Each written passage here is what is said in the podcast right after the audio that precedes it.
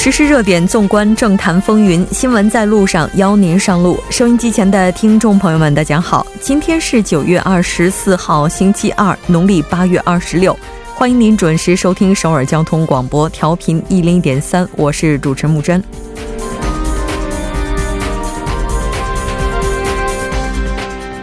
昨天，检方对曹国长官私宅的搜查史无前例的长达十一个小时，引发了各方的猜测。为了防止事态进一步扩大，检方做出了回应。执政党方面对此强烈抗议，自由韩国党要求罢免曹长官的呼声不减。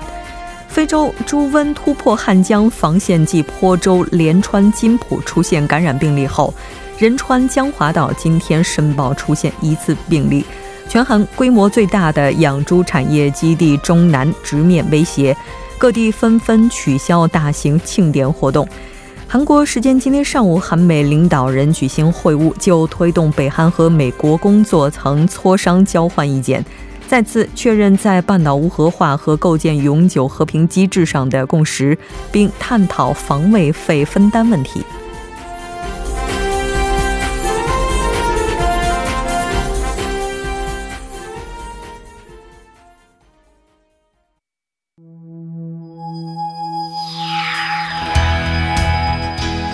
您正在收听的是 FM 一零一点三首尔交通广播新闻在路上。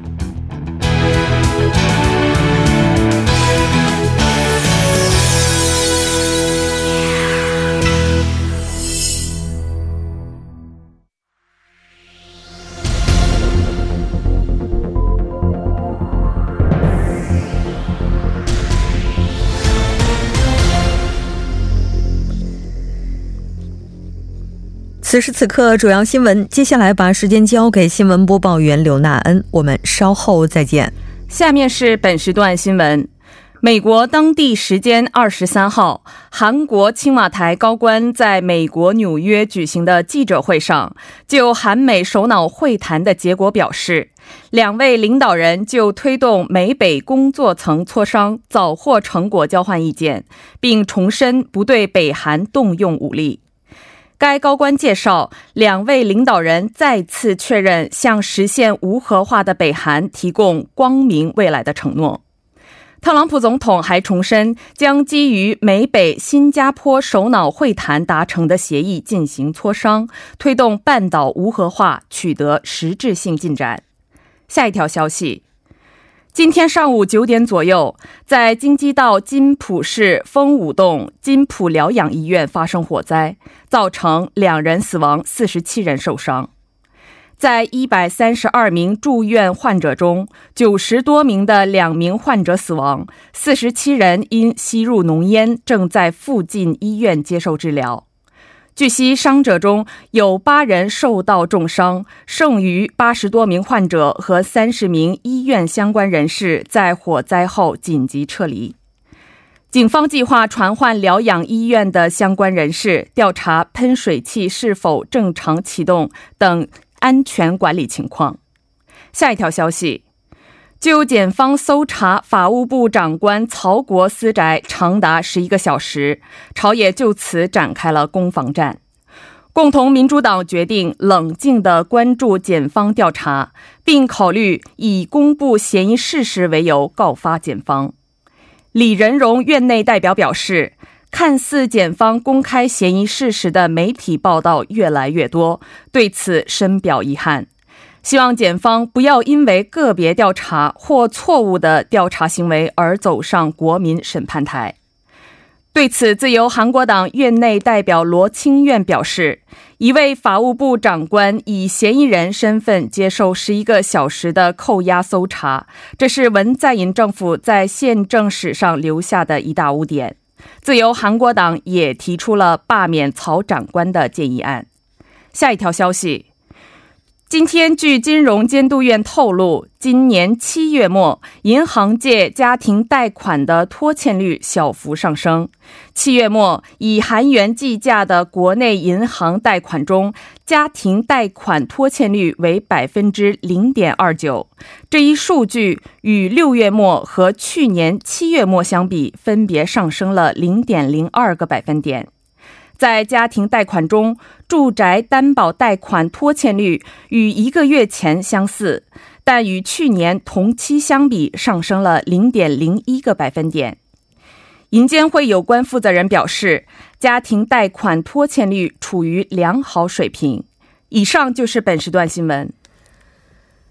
接下来马上为您带来我们今天这一时段的聚焦分析。昨天，法务部长官曹国的私宅被检方连续查抄十一个小时，也是引发了广泛的争议。接下来马上连线本台特邀记者王静秋进行详细的了解。静秋记者，你好。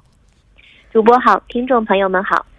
那我们看到，在昨天的时候，检方对法务部长官曹国的私宅进行搜查的时间是达到了十一个小时。具体的情况是怎样的呢？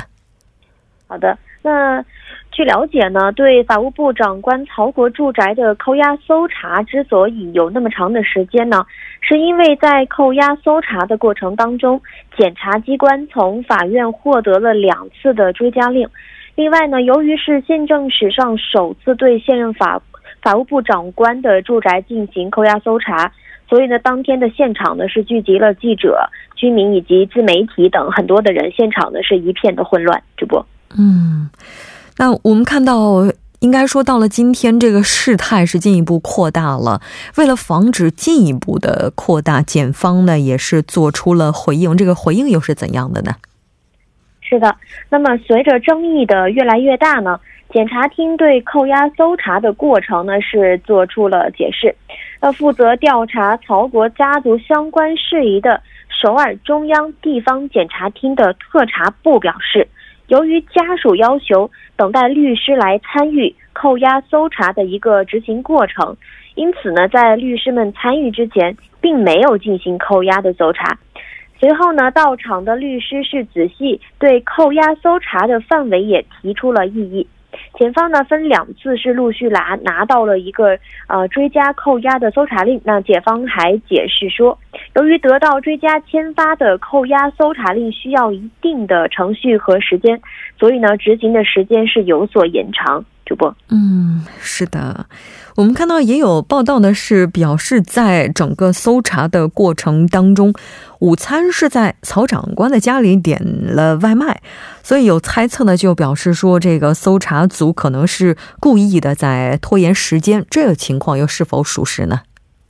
那据了解呢，在扣押搜查的当天呀。有记者呢是看到了在曹长官家里放有九个外卖食品的一个包装，那因此呢有说法称是调查组在扣押搜查进行的过程当中用外卖食物解决了午餐的问题，但是对此呢还有另外一种言论称啊，说检察机关呢是想故意延长扣押搜查的执行时间，所以是点了外卖。对此呢，检方解释说，因为曹国家人说在下午的三点会进行午餐，但调查组表示不会和其家属一同进餐，而是会继续进行扣押搜查。但曹长官的家属们说，如果不不进行午餐的话，那家属们可能也不能一起点餐。另外呢，检察机关还表示，扣押搜查小组的餐费。并不是由曹国一家人支付，而是由检察组另外所支付的。主播，嗯，那在检方对曹长官私宅进行搜查之后，我们看到执政党呢也是就整个过程呢是这个提出了异议，这个情况又是怎样的呢？由于检察机关对法务部长官这个曹长官的住宅进行扣押搜查呢，今天朝野之间的攻防战是进一步激化。检方事实上呢是将矛头指向曹国之后，执政党共同民主党呢就调查方式问题向检方施压，特别呢对检方公布的嫌疑事实发表情况提出了强烈的质疑。认为检方是以曹国落马为目标进行的特别调查，那也强调了其背景中是否有阻止检察改革的意图。另外呢，民主党认为检察机关公开嫌疑事实的行为非常严重，目前是正在积极讨论是否需要向警方来报案。嗯，是的。那我们看到共同民主党的代表李海赞呢，也是在今天对这次事件表示对现任的法务部长官私宅进行长达十一小时的搜查，不知道对该对此应该说些什么，或者是应该做些什么，感觉非常的荒唐。那民主党内部还提出了检察总长尹锡烈的责任论。是的。民主党的内部呢是提出了对检察总长尹锡烈的负责的主张。民主党在批评检察机关的立场上呢是断然否决了韩国党对曹国提出的停职处分申请，称其为政治攻势。民主党的立场呢是为了时代课题。检察机关的改革而被任命的曹国没有不能履行职务的任何理由，而韩国党的停职处分申请在法律上也属驳回理由。主播，嗯，是的。同时呢，我们也看到，在今天，李海赞代表呢也是表示。在整个搜查开始之前呢，尹锡烈这个检察总长呢是拜访了其他的党，但是只是致电给执政党，表示在曹国长官事态结束之后将会再次进行那拜访。其实到这个时候呢，李代表也表示并没有想到事态会发展到今天这一地步。在今天呢，共同民主党内部公告栏上出现了两百多条留言。那我们看到这个留言当中，是党员们对于曹长官私宅被搜查十一个小时一事表达了强烈的不满。这个情况又是怎样的呢？是的，那一位党员表示，检察机关难道是不能干涉的禁区吗？执政党为什么对曹部长的遭遇不闻不问呢？另外，其他党员批评说。难道是因为害怕无所不为的检察机关和媒体而导致的吗？如果检察机关不能进行改革，民主党将比土生土长的倭奴党更加堕落。此外呢，还有党员们敦促议员们来参加在本月二十八号在首尔的瑞草区首尔中央地方检察厅前举行的旨在清算检察改革和司法弊端的烛光集会。主播。嗯，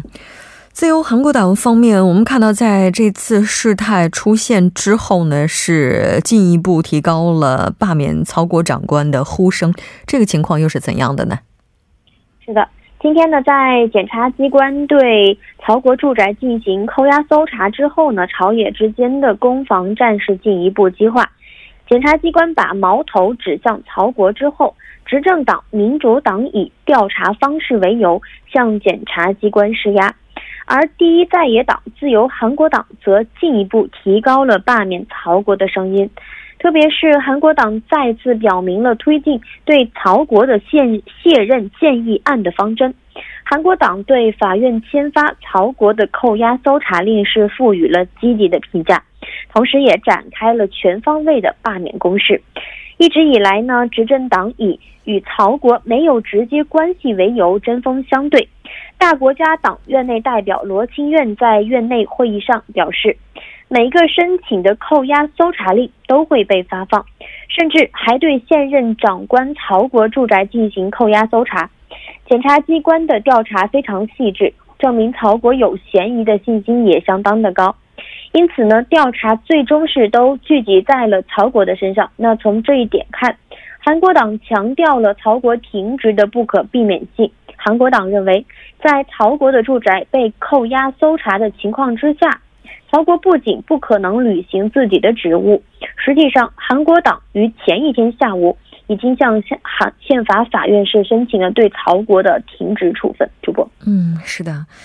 那我们看到，在今天，自由韩国党大田市的党委员长呢，也是表示。将发起敦促曹国长官这个辞职，或者说罢免曹国长官的范国民运动本部。那当然，我们看到执政党方面，除了自由韩国党之外，包括正义党，现在党内部的意见也是纷纷的。在对曹长官进行搜查的整个进行当中，我们看到，在今天，曹国长官对于司法改革的脚步呢，一直是并未停下来。那从今天开始呢，也正式开通网站，来接受国民对于接下来司法改革的一些议案。那非常感谢静秋带来今天的这一期连线，我们下期再见。主播再见，听众朋友们再见。接下来关注一下这一时段的路况、交通以及气象信息。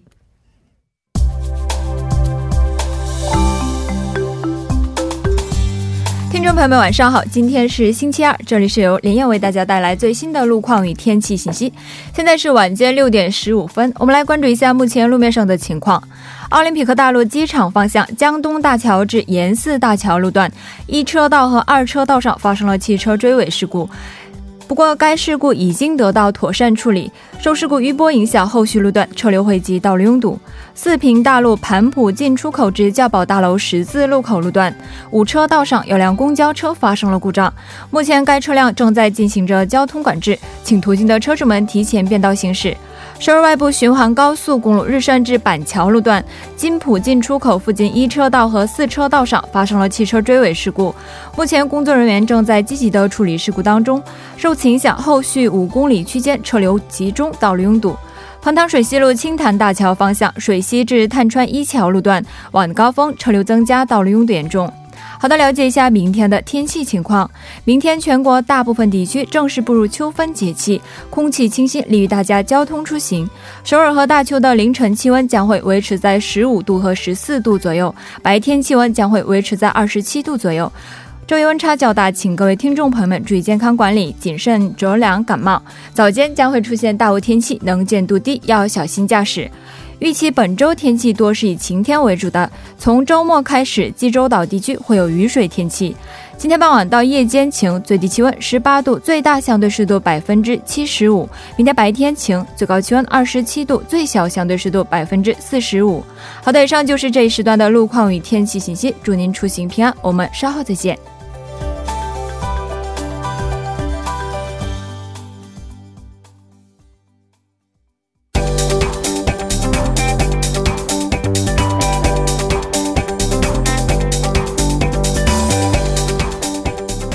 交金融市场，解读财经热点。接下来马上请出财经评论员董爱颖，董评论员你好。嗯，你好，木真，非常高兴和你一起来了解今天的财经观察。依然是先来看一下今天韩国股市的走势如何。嗯，好的。那么今天这个 c o s p i 开盘之后呢，是上午是横盘震荡，从午后开始哈出现逐渐的上行，收盘是上涨了百分之零点四五，收于两千一百零一点。那么也是连续第十三个交易日上涨。那么 Costa 呢，今天是又表现出跟 c o s p i 相相反的一个盘面哈，收盘是下跌了百分之零点四九哈，报收在六百四十一点，也是连续哈两天这个走势都与这个 c o s p i 相反。那么在 c o s p i 市场当中呢，上涨的行业股居多，其中呢电子产品股、汽车零部件股和化妆品股领涨。那么相反呢，生物制药股的下跌幅度比较大，呃，跌幅超过百分之四。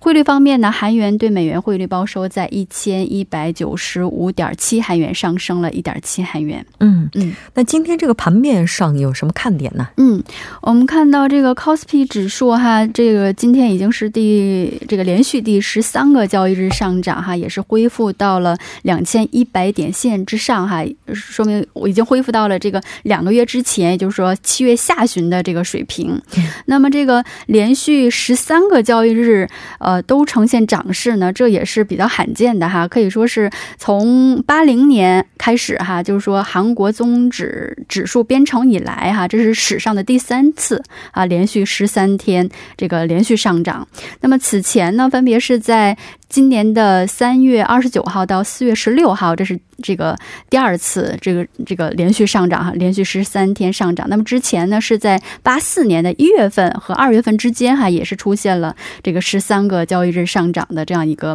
这个盘面。嗯，那么从供求面上来看呢，我们看到在 c o s p i 市场当中呢，今天又是这个机构投资者哈净买入了三千七百四十六亿韩元。那么相反呢，外国投资者和个人投资者是分别净净抛售了两千一百五十三亿韩元和一千六百三十七亿韩元。所以这个，呃，目前的这个上涨的盘面呢，这个机构的大规模的净买入哈，也是给了不少的支撑哈。所以就是说这一轮的上涨，虽然说可以说是有外部的利好哈，包括呃中美贸易谈判有了新进展，然后欧美在接连的降息，给了这个支撑了投资者的信心哈。但是呃，实际上从供求面上来看呢，就是国民年金是非常给力哈，近期是大规模的在。加持韩国的这个股票。那么据悉呢，这个国民年金目前是正在调整它的这个比例的这个投资比重哈，上调对这个呃这个国内股票的比重哈，而实施的这这种这种这个买入力度。嗯嗯。那么从个股方面呢，我们看到今天三星电子是也是上涨了百分之零点四一哈，再次呃这个刷新了五十二周的高点，股价马上就要破近到每股五万韩元了。那么目前呢，就是说对呃整体半导体行业恢复的这个期待感是水涨水涨船船高哈，所以对这个三星电子三季度的业绩哈，投资者也是拭目以待，都觉得可能会有比二季度呃会出现很大幅度的改善哈，所以是带动了这个三星电子的上涨，所以今天这个半导体股普遍表现的还都不错哈，就包括这个 SK 海力士今天也是上涨了。呃，百分之零点六哈，这样一个情况。嗯嗯，是的。这接下来的话就要开始股市进入三季报的一个发布期了。那目前市场上对于三季度的业绩有什么样的预期呢？嗯，呃，虽然我们看到目前这个从数据上来看哈，这个三季度的呃业绩的预期值其实目前还是在持续的下调的哈，但是呃也是发生了一些，就是说有一些行业哈，它的还是比这个上一个季度有所缓解。就是说目前呃这个这个专家们也在这个。分析哈，预计这个三三季度哈，这个上市公司的业绩可能正在一个探底回升的这样一个状态当中。当然了，各行业肯定会表现的不一样，所以投资者们呢，也就是需要根据行业的这个呃业绩情况来做出这个投资的判断。我们看到比这个上个月哈，就比前目前的这个呃。这个业绩预期哈是比前一个月这个营业利润和这个净利润在这个呃预期值上目前在上调的一些行业呢，就包括呃造船业、汽车业啊，那么还有继续被下调的行业就包括显示器哈、显示器行业、运输行业哈、能源、化学、这个钢铁、零售行业。虽然这个下调的行业还是比较大哈，所以我们投资的时候就是也是需要就是呃个别的。呃，这个呃行业哈，去个别的去分析对待哈，而且就是近期，就是刚才也提到这个近期呃盘面上的这个供求方面也是出现了一些变化，也是。比较值得关注的哈，我们看到从股市七月份以来，这个外国投资者净抛售了约二点八万亿韩元的这个大大量的股票，而机构投资者呢，却这个净买入了约四点四万亿韩元的股票，而且这其中呢，这个国民年金的买入力度也是非常大的，还是其实还是主要国民年金买了哈，嗯，所以我们在投资的时候，因为这个呃呃。买入的这个主体不一样，就是说它偏好也是不一样。因为这个外国投资者他就是比较偏好一些这个半导体股的一些大型股，而这个金融这个机构投资者呢，他比较偏好就是买入一些这个金融股。嗯，所以就是说我们这个散户哈，在操作的时候还是跟着就是这些大鳄们去去动，还是对你的这个获利方面会有一些有一些对思路哈。然后另外，因为到年底了哈，这个年底也是。这个一般股要到分红的一个时点，所以这个时间呢，买入一些分红股也是比较好的选择。嗯嗯，是的。这个刚刚咱们提到说半导体这情况还是不错的，我们看到现在汽车这边也是有动作啊，说决定向美国无人驾驶企业投资二十亿美金建立合资法人，这个情况是怎样的呢？嗯，现代汽车集团，嗯，那么目前这个现代汽车集团的副会长哈郑玉轩，目前也是正在访美的过程当中哈。那么他呃今天呢发布了一个消息哈，决定是呃投资呃美国无人驾驶企业叫 Active Technology 哈，然后合作一个这个成立一个合作法人。那么这个呃成立的这个合资法人呢，总规模是四十亿美元，元约合四点七八万亿韩元哈。那么呃两方嘛，双方各持有这个一半的股份，就持有百分之五十的股份。那么他收购的这个 Aptiv 啊，这家是呃美国的一家呃这个呃专门生产汽车用这个电装零件。以及这个专门的这个自动驾驶的这样一个企业，那么这家公司呢，它也是由这个通用哈 GM 的子公司，呃下属的这个呃全球的一家这个零件这个汽车零部件企业叫 Delphi 啊，嗯呃成立的。那么这家企业呢，它可以说是拥有世界上比较这个高的这个自动驾驶技术，它的技术力呢也是被呃。评价为是排名世界第三哈，仅次于这个威莫和 GM 哈通用。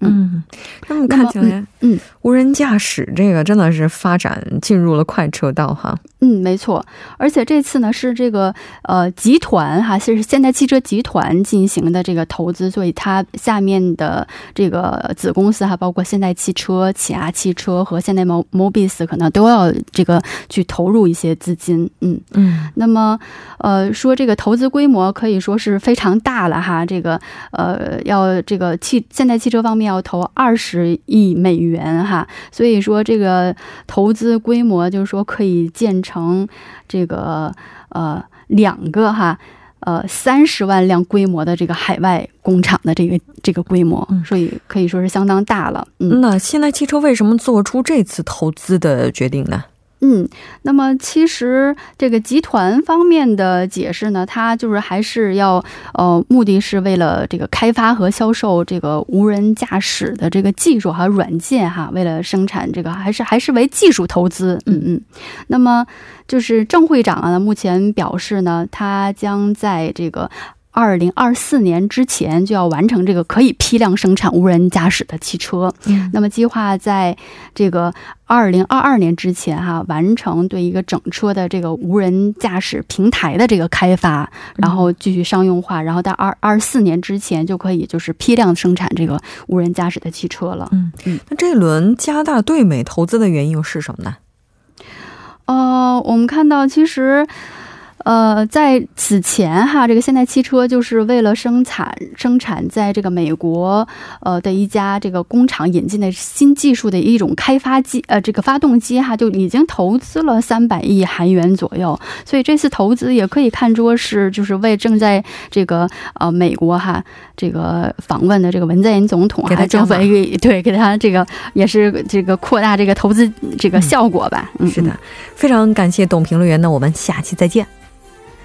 半年过后马上回来。